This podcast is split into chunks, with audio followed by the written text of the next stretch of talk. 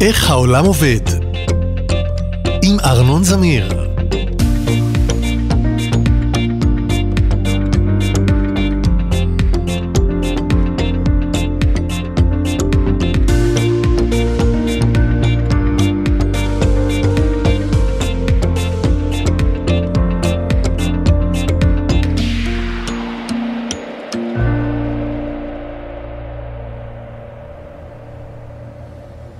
נצא לסיבוב באופניים.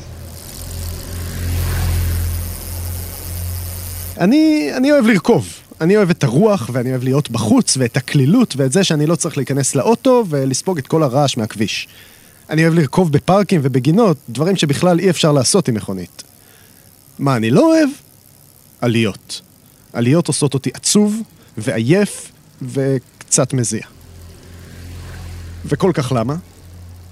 אני מקווה שאתם אוהבים לרכוב כמוני, לפחות, ואתם יודעים שבאופניים, אם לא מסובבים את הדוושות, לא זזים לשום מקום. כוח השרירים שלכם, זה מה שמסובב את הגלגלים, ואם יש עליות, אז עובדים יותר קשה.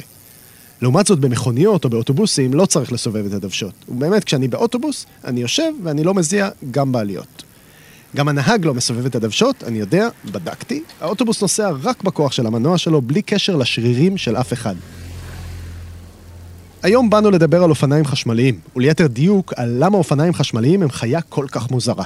יש להם מנוע כמו לאוטובוס, אבל הם לא נוסעים אם לא מסובבים את הדוושות, כמו האופניים. אפשר לשבת עליהם ולהרגיש את הרוח, אבל זה לא שאפשר לרכוב עליהם בכלל בלי מאמץ.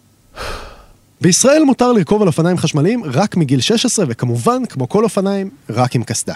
הסיבה לכך היא שאופניים חשמליים עשויים להגיע למהירויות גבוהות, ובמצבים מסוימים זה יכול להיות ממש מסוכן. כל מי שנפל מאופניים רגילים יודע שזה לא נעים, וליפול במהירות גבוהה ועוד מאופניים שהם גם יותר כבדים, זה אפילו עוד פחות סימפטי. בגלל זה, רק מגיל 16 ורק עם קסדה.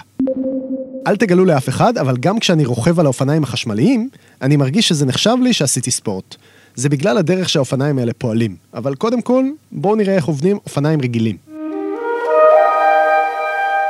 במרכז האופניים, בין שתי הדוושות, יש גלגל שיניים. סביב שיני הגלגל מונחת שרשרת, בצורה כזאת שכל שן של הגלגל מושכת חוליה בשרשרת. החלק האחורי של אותה שרשרת מורכב סביב גלגל שיניים נוסף, במרכז הגלגל האחורי.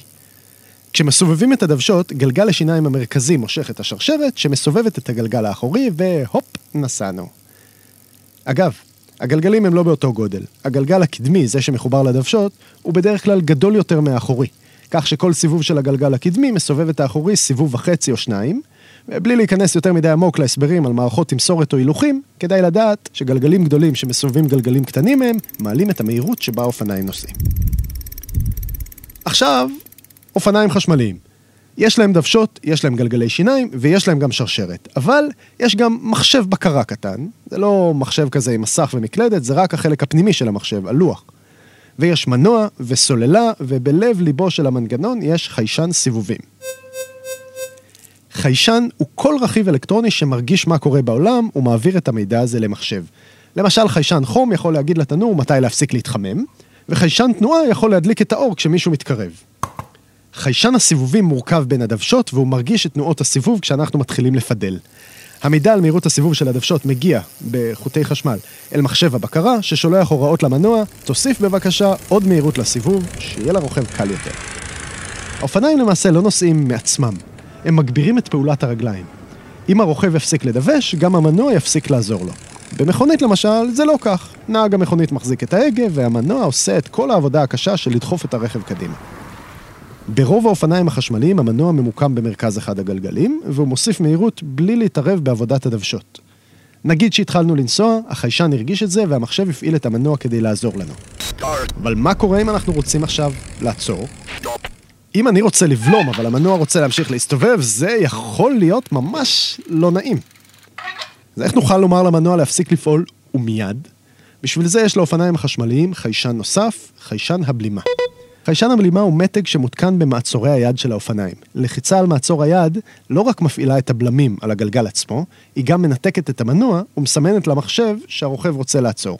אם המנוע הוא השרירים של האופניים והמחשב הוא המוח, הוא מחליט מתי להניע את השרירים וכמה, מאיפה מגיע למנוע הכוח? איפה האוכל של האופניים? התשובה היא בסוללה, במאגר החשמל של המערכת. סוללה היא כמו מיכל הדלק במכונית. היא מכילה את האנרגיה שהמנוע זקוק לה, וככל שיש יותר חשמל, כך יוכל המנוע שלנו לפעול זמן רב יותר, ואנחנו נוכל לנסוע רחוק יותר. אבל יש פה גם בעיה. ככל שנרצה לאגור יותר חשמל בסוללה, כך יהיה צורך בסוללה שהיא יותר גדולה ויותר כבדה. זה כמו תרמיל על הגב שיש בו אוכל ושתייה להרבה ימים. אם נוסיף משקל גדול ונמלא את האופניים שלנו בסוללות, האופניים יהיו כבדים יותר, ולכן נצטרך יותר אנרגיה כדי להניע אותם, ולשם כך נצטרך יותר סוללות. איך נצא מזה?